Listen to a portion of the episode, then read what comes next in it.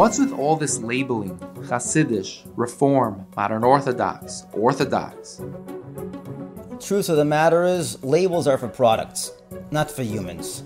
There was a shliach that once shared with me that when he walks into an office and he's introduced as the ultra orthodox Hasidic rabbi, he turns around to the uh, individuals in the office and he says, I just want to correct you, I'm actually not orthodox.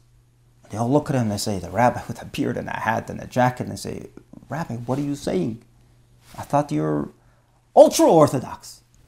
He says, No, I'm, I'm not orthodox. So, well, Rabbi, can you? So he, he says, Very simple. He says, What's this idea of orthodox? As ultra orthodox, that I'm doing all the Torah mitzvahs. I can't, with a straight face, tell you that I never missed out on a mitzvah, made a mistake, didn't realize, unaware. Sometimes even the Yetzer Hara can go a little bit more than unaware. The only thing I know, this Rab, the Shliach turns around, he says, look, we all have it the same Torah. By Matan Torah, we were all there before any of these labels existed. All the Yidden got the Torah.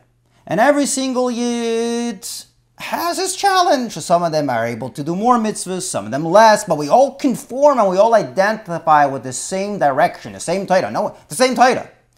So whether I'm doing some of the mitzvahs, all of the mitzvahs, we're all in the same boat.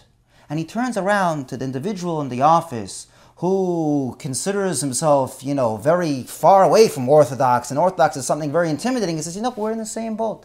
So you have your Yetzer Hara, I have my Yetzer Hara, but it's the same Torah and mitzvahs we have. And then he obviously turned around, and this, this fellow happened to be a Holocaust survivor, and he says, I want to ask you a question. You think Hitler identified people by these labels? These labels are man made to create division.